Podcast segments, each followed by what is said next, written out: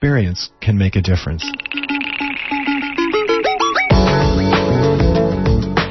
You are listening to KPFA or KPFB Berkeley or KFCF Fresno. It's 3 o'clock time now for Cover to Cover and Stone's Throw with Jennifer Stone. Please stay tuned. Happy ending, nice and tidy. It's a rule I learned in school. Get your money every Friday. Happy endings are the rule. So divide up those in darkness from the ones who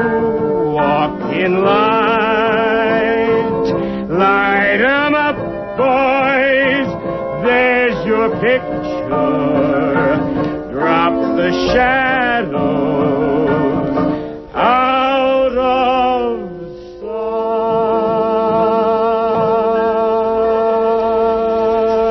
sight. This is Jennifer Stone with Stone's Throw, and today, as I'm sure most of you know, is September the 11th, 2007.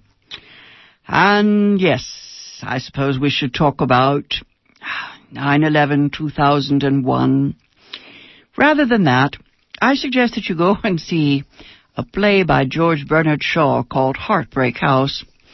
I reviewed it for the Thursday spot on the morning show, 8.20 Thursday morning. Um, it's, uh, you know, it's a play all about the leisure class and how uh, the leisure class is asleep and World War One comes along and George Bernard Shaw thought that they ought to wake up. and a century later, there's a rerun. Anyway, I very much enjoyed that production. Uh, it felt like it was 50 years ago. God bless George Bernard Shaw. He, uh, he was a bit long-winded, as you know. Uh, the, uh, company, the production, Berkeley Rep, uh, the show was like crystal. It was, uh, uh, almost pluperfect. The costumes, just uh, exquisite in detail.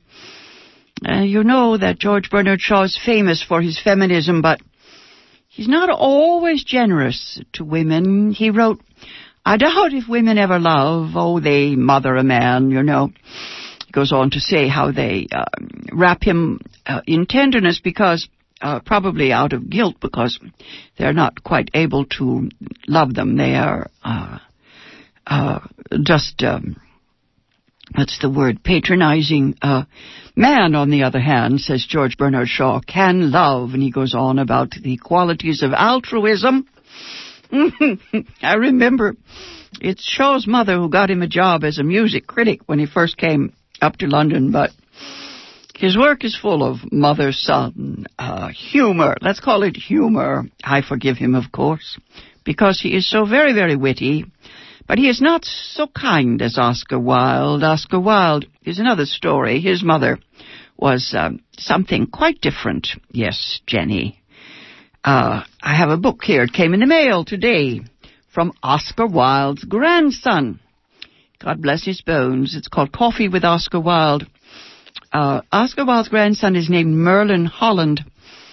When Oscar went to jail, uh, his two sons took the name of the maiden name of their mother, which was Holland, Constance Holland, and they have never reverted to the name Wilde. I believe Merlin Holland says that his son, Lucian Holland, may do that. He is the grandson, the only grandson of Oscar Wilde. He was here once. Uh, he had written a book about Oscar, and I interviewed him. It was um, just, just plain exciting because he did seem to me to be a, an incarnation, a reincarnation of Oscar Wilde. He looked just exactly like I imagined Oscar might have. In any case, uh, I'll write him back and uh, tell him how much I enjoy this little uh, coffee book. It is not. Uh, it is not. yes, he, himself has said that he, he specializes in coffee books. He writes a lot about wine.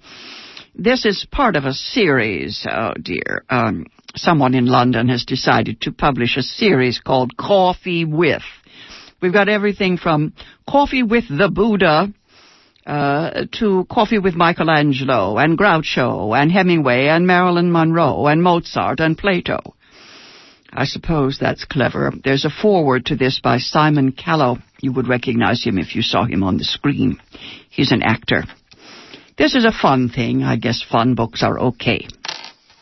Uh, actually, I got a, a, let's call it a heavy duty book, a serious book, in the same mailbag here.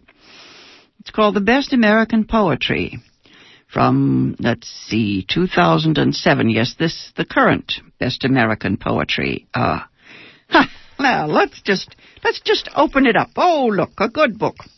What do you know? Uh, let's have some fun. Let's see what it says here. Uh, Elaine Equi, E-Q-U-I, writes a poem called Etudes. Autumn is a solitude, winter is a fortitude, spring is an altitude, summer is an attitude. Summer is a multitude, autumn is an aptitude, winter is a quaalude, spring is a prelude. Spring is a lassitude, summer is a longitude, autumn is a gratitude, winter is an interlude, winter is a beatitude, spring is a platitude, summer is a verisimilitude, autumn is a seminude. I always appreciate that sort of thing. I used to, I used to sit under a tree with a felt pen and my little book. There's nothing more luxurious and self-indulgent than just sitting down and doing word play. Uh, I think I'll spend the rest of my life doing that. Never mind, never mind uh, the world and politics and the rest of it. One more, just one more from this new collection of poetry, and then we get down to business. Here's something funny. It's Leslie uh, Adrienne Miller, and she's writing. She's writing something about Leonardo da Vinci. Okay, uh, and yes. Early anatomists, a short history of anatomy. Mm-hmm. she has a little, a little quip here at the beginning on Leonardo's drawings, yes. Uh, the Western world's earliest anatomist, the Paleolithic bowman well knew where to find the heart of his victim. He portrayed it transfixed with arrows on the walls of his shelter. There you go. The ancients knew what the body was all about. uh, Leslie Miller writes, Elmer Belt says Leonardo's drawings of the genital tracts somehow failed to find their way, with all the rest, to the Windsor Castle collection of the Queen. These scrolls and doodles worked their way instead to Weimar's Schloss Museum. the German royals making slightly less to do over maps of genitalia than the Brits. But Elmer doesn't care to reproduce Leonardo's most offensive image. Man and woman joined in coitus, their hips and thighs transparent, so the penis gaining entry can be seen in its entirety. Their entrails coiled like vines of acorn squash while his substantial shaft aims for the open mouth of her barracuda uterus.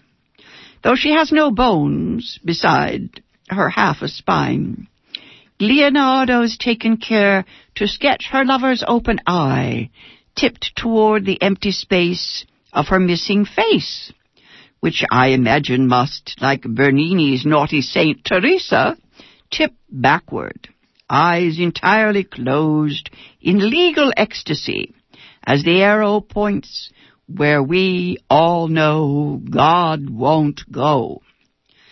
But Leonardo's man exudes a proper diffidence, ample bonnet of curls whispering down the elegant swirl of his tail, as he throws one high Renaissance leg over the mere suggestion of her thigh and aims his animal spirit in. Leslie Miller's a lot of fun. She goes on a bit about Leonardo's drawings. I can't resist just a little more of this. She writes about Leonardo's drawings of the wandering uterus. Leonardo believed that semen came down from the brain through a channel in the spine, and that female lactation held its kickoff in the uterus. Not as bad as Hippocrates, who thought the womb wandered the ruddy crags of a woman's body, wrecking a havoc wherever it lodged, shoving aside more sensible organs like the heart. All manner of moral failings, snits and panics were thus explained. The wayward organ floating like Cleopatra's barge down the murky canal of any appendage, or tying up at the bog of the throat. One can't help but imagine a little halved walnut of a boat, like the one in Leonardo's drawing, the curled meat of the fetus tucked inside, harboring near a naughty eye or rebellious ear that never can hear what a man might mean when he says, yes, or always, it's all still beautifully true. What these good scientists alleged. Their brain is as good a place as any for the manufacture of evanescence. Why not allow that the round and sturdy skiff of the uterus may float and flaunt its special appetite for novelty? Even if we dub it dumb, lined with tentacles many-chambered, and errant as the proverbial knight seeking out adventure but loyal to one queen. That's from the Kenyon Review. And it's found its way into the best American poetry for 2007. Doubtless available in your bookstore. Uh, guest editor Heather McHugh. And the Chicago Tribune says it's the best anthology and really lives up to its title. Okay. I'd read you a list of the poets, but it's too long. The world is drowning in poets. I think it's because we are drowning in this malaise. Uh, of course, you all know that um, uh, today being September the 11th, uh, everyone's talking about the general malaise. I caught Ralph Nader on the Bill Maher Comedy Hour mm, talking about, uh, let's call it um, the all-time historical low that the Bush administration has reached. He talked a bit about his book. He has a book called 17 Traditions. Basically, it's the advice that Ralph Nader got from his mom. And he says that if George Bush had been raised by his mother, little George would have learned some things, you know, like history and linguistics and most of all, how to listen. I don't remember if any one of those 17 traditions was curiosity. I have noticed the one thing George Bush demands is the right not to know. I got a kick out of the congressman uh, this week all morning. I've listened to them you know, uh, as they examined the military men, uh, the right not to know, let us seek truth from facts, boys. Uh, all these megalo macho men who insist on right action to carry out wrong choices. Oh, the military guys. They don't do politics. That's none of their business. They say they're not hired to think. do what they're told. Remember Frank Lloyd Wright? He said that 2% of the people think, 8% of the people think they think, 90% wouldn't be caught dead. The only time that I studied military men at close range, um, I found them hopelessly sentimental, romantic. Um, said that they were they were ready to give up their lives for their country as a woman gives up her life in childbirth. Yeah, very appealing, all that uh, nonsense. I imagine that male bonding is the secret to the love of the warrior life. I was thrilled when I watched male bonding on the television series Rome. You know, there were uh, two buddies, yes, they were these splendid athletes, terrific fighters. Uh, yes, thank you for your service over and over. Loyal friends to the death. Somehow, I find that the warrior style is not just meaningless, it's absurd.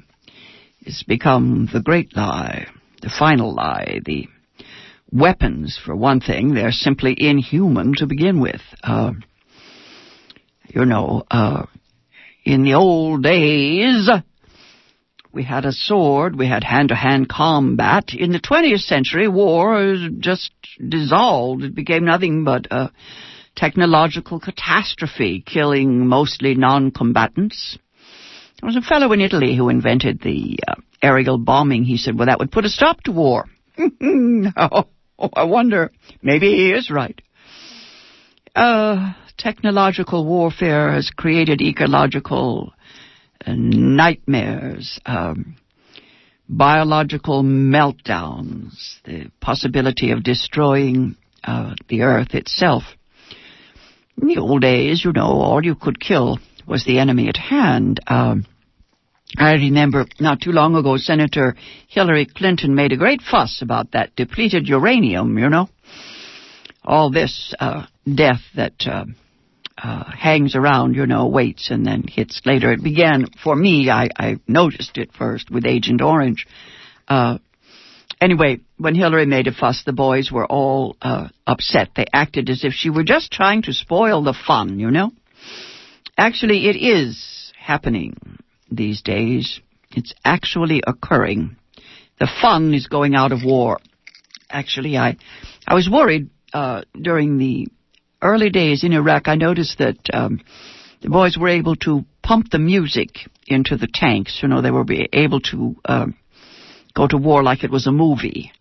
Uh, play the record, play the phonograph, play the uh, CD. Pardon me, I am getting old. Uh, I heard them they picked their they picked their music according to their mood. Uh, I suppose the only thing that will stop wars is what Oscar Wilde told us would stop the war. It's the moment it becomes ridiculous. Uh, laughter is more to be feared. I think men fear laughter more than death. Uh, obviously, there are still too many guys capable of enjoying blood and myth and, uh, you know, they think of it as the serious, the serious stuff. Uh, you know, these vengeful dudes, the sadistic crowd, uh, insurgents, soldiers. You remember when Bill Clinton, Bill Clinton and Monica got into trouble. Uh, things slowed down long enough.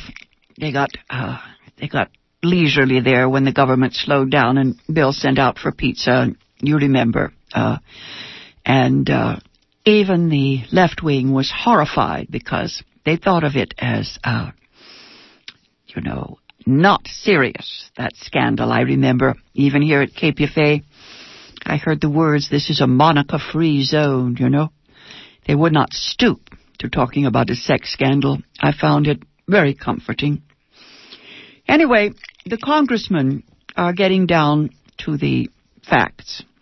Uh, they have been asking the military men to tell the truth. Let us seek truth from facts.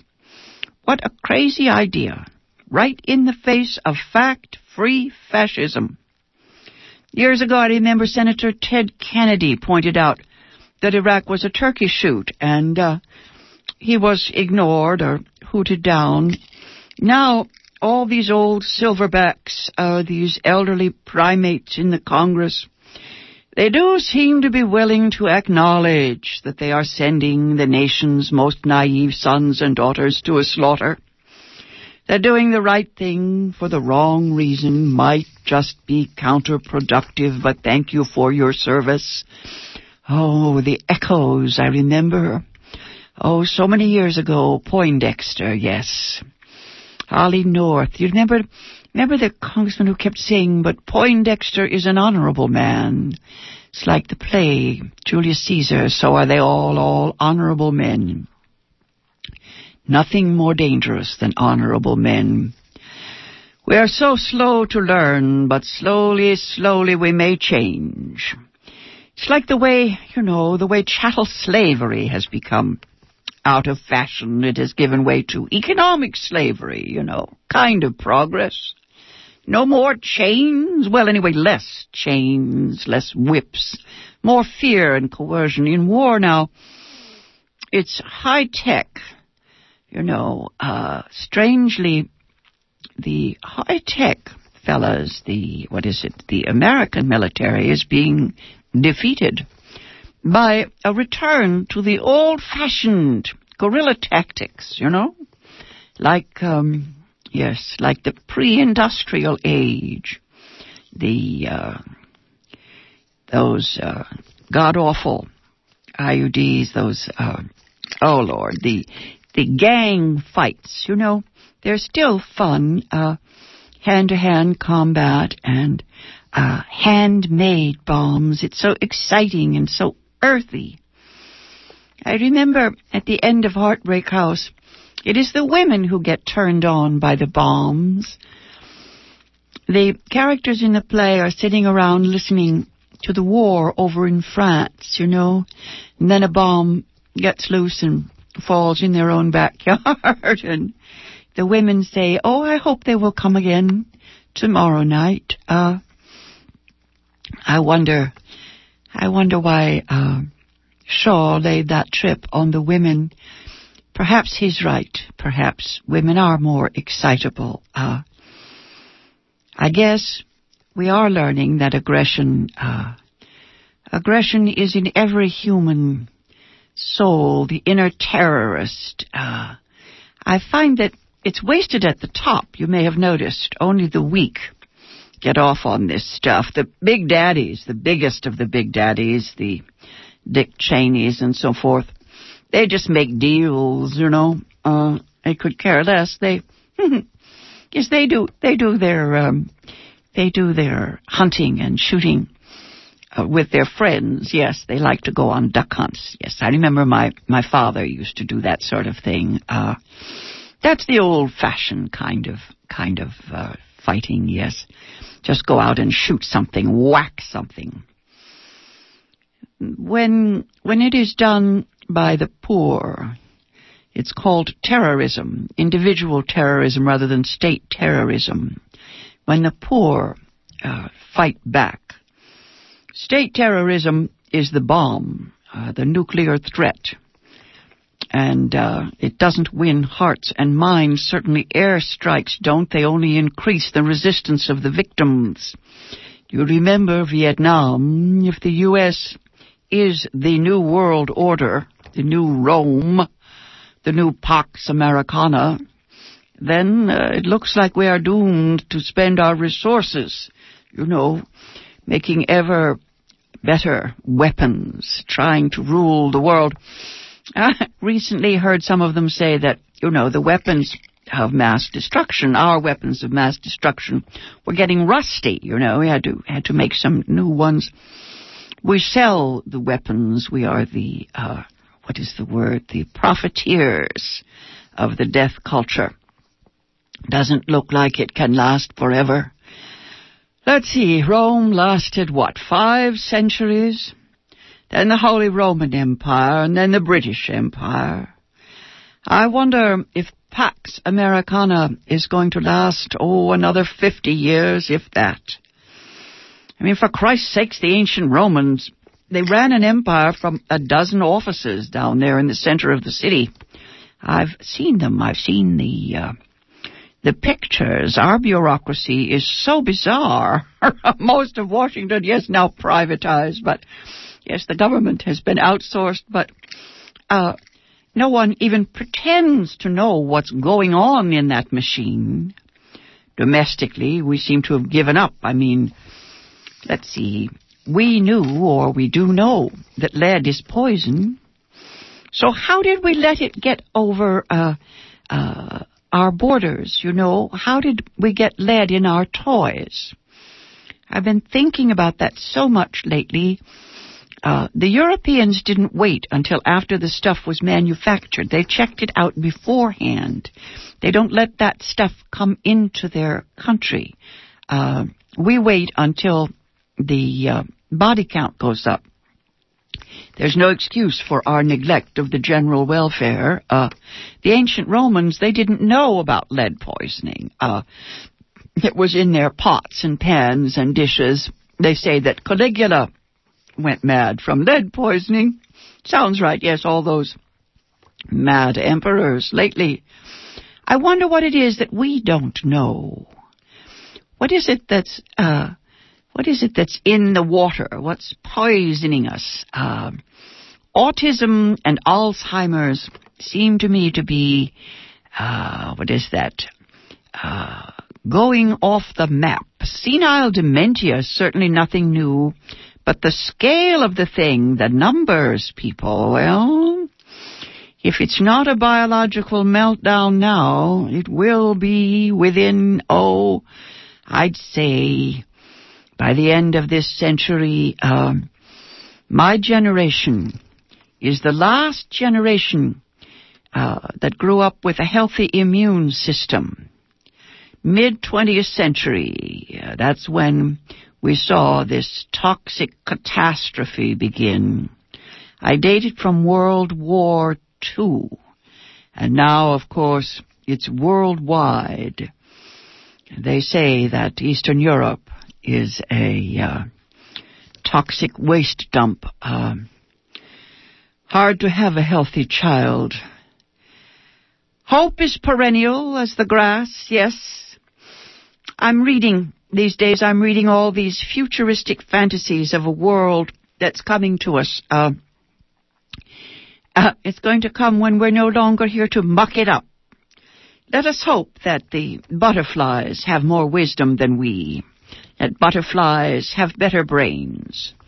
We know that the birds do. They have dinosaur brains, those birds. Ah.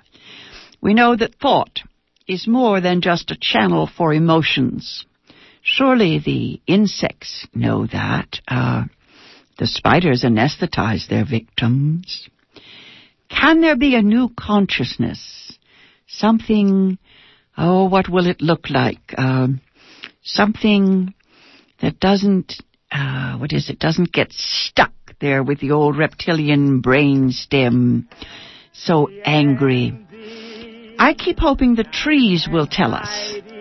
The trees are so still, so sane. Trees remain the same. I think that I shall never see a poem lovely as a tree. Check out, um, check out the talk of the town in the New Yorker for the word on the Bush administration. Uh, Hertzberg is my man. I was going to finish with him today, Hendrik Hertzberg. He has certainly got their number, historically speaking. Uh, the awful truth, folks. The awful truth. I'll be back on the air Thursday morning at 8.20. Till then, go easy. If you can't go easy, go as easy as you can.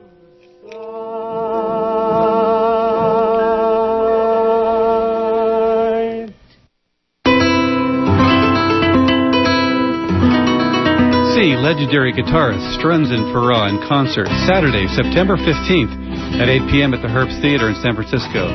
Experience the dazzling acoustic guitar artistry of Grammy-nominated Strunz and Farah. This is a benefit concert by the Benicia Performing Arts Foundation. For tickets and information, call 415 392 4400 or visit BeniciaPerformingArts.org. Strunz and Farah. September 15th at the Herbst Theater in San Francisco. 415 392 4400.